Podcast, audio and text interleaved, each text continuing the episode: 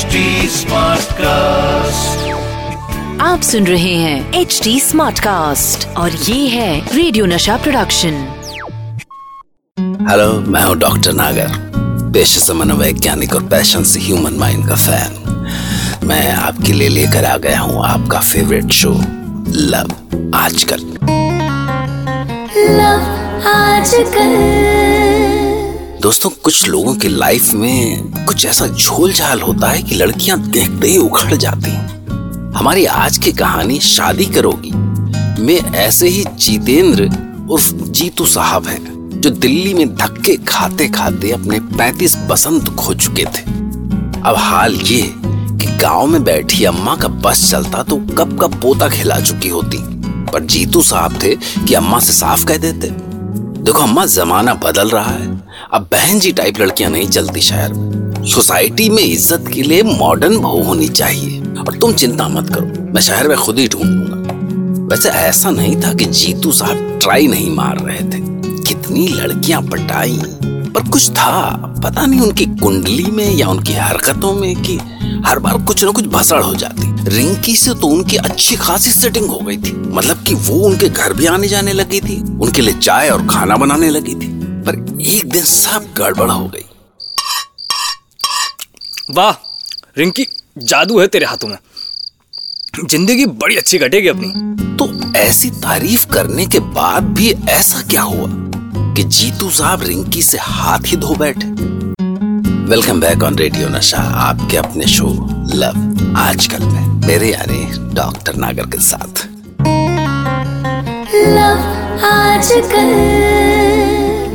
दोस्तों हमारी आज की कहानी शादी करोगी में शादी की उम्र पार कर रहे जीतू साहब ने अभी अपनी गर्लफ्रेंड रिंकी की तारीफ़ ही की थी कि तेरे साथ ज़िंदगी अच्छी कटेगी पर वाह रिंकी जादू है तेरे हाथों में। ज़िंदगी बड़ी अच्छी कटेगी अपनी। ज़िंदगी अच्छी कटेगी मतलब? ज़िंदगी भर ऐसे ही तुझे गोभी के पराठे बना के खिलाती रहूँगी? अरे तो यार लड़कियों को तो बनाना आना चाहिए ना। नया टॉप पहन के आई थी तुझे दिखाने को। एक बार भी ध्यान गया तेरा? खुद तो कभी कुछ गिफ्ट किया नहीं और जब अपने पैसे से लेके आई तब दिखता भी नहीं तेरे को। क्या इंसान है तू? अरे एक टुच्चे टॉप के लिए तू मुझे इंसानियत सिखाने लगी। हज़ार रिश्ते आ रहे हैं मेरे लिए। खुद को क्या समझती क्या है तू है? बस एक 440 वाट का चमाट और जीतू साहब की लव स्टोरी खत्म। एक बार तो बात काफ़ी आगे बढ़ चुकी थी। वो रीतू के साथ कैफ़े में बैठे हुए थे। Wow, you look so cool in this style, Jitu. तू भी तो कमाल लग रही है। टैटू शैटू हम्म क्या बात है डार्लिंग अरे वो अचानक मिल गया यार। Such a cool tattoo artist अरे वो मेरा एक्स था ना वही। अब गर्लफ्रेंड के मुँह से एक्स की तारीफ़ सुनकर किसका कलेजा नहीं फूकेगा? अगर आपकी ही पतंग आपसे ही कहे कि पुराने वाले के मांझे में ज़्यादा धार थी तो कैसा लगेगा आपको? तुझे पता है मेरी माँ पीछे पड़ी है शादी के लिए। कूल cool, तो कर देना फिर हाँ। तो आखिरकार जीतू साहब ने रितु से शादी की बात छेड़ ही दी। तो बोल कब करे शादी? अपने पेरेंट्स से बात कर ले। हेलो पागल हो गया है क्या? अरे शादी वादी नहीं करनी मुझे करियर बनाना है। अरे तो शादी के बाद नहीं बन सकता क्या करियर क्यों?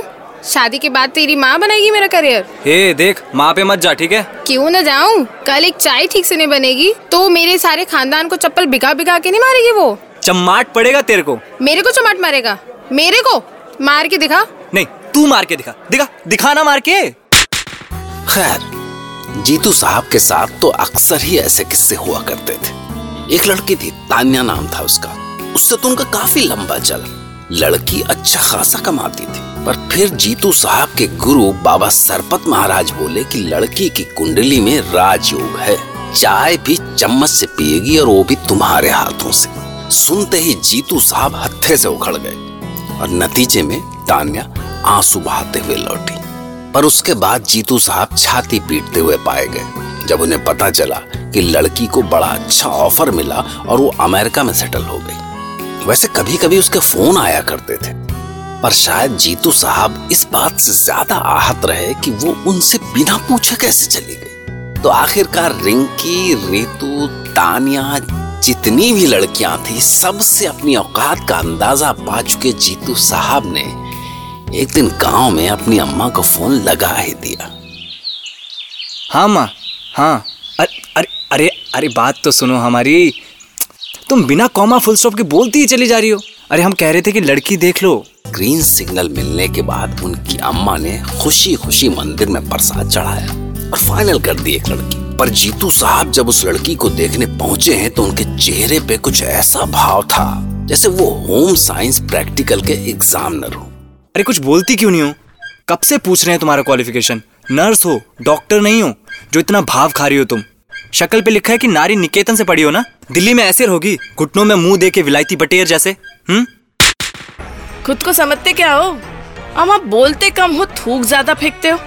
बजर बट्टू जैसी शक्ल लिए घूम रहे हो। कितना कमाते हो बे?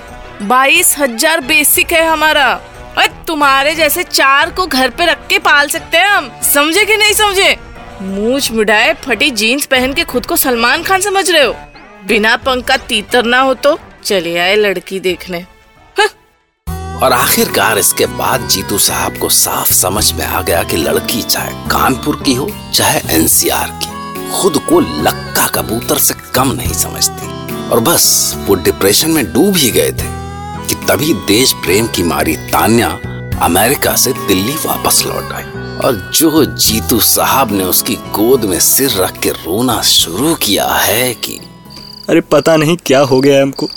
कुछ ना कुछ गलत हो ही जाता है। जान दे देंगे हम कसम से। नहीं जीना हमें अब। अरे प्यार के बिना जी के भी क्या करेंगे? यू नो जीतू तुम्हारी प्रॉब्लम क्या है? तुम ना अपनी माँ तक की इज़्ज़त नहीं करते हो। तो गर्लफ्रेंड की क्या करोगे? कभी सोचा है तुमने कि तुम चार दिन में किसी लड़की को मिलते हो और फट से शादी की बात क्यों करने लगते हो?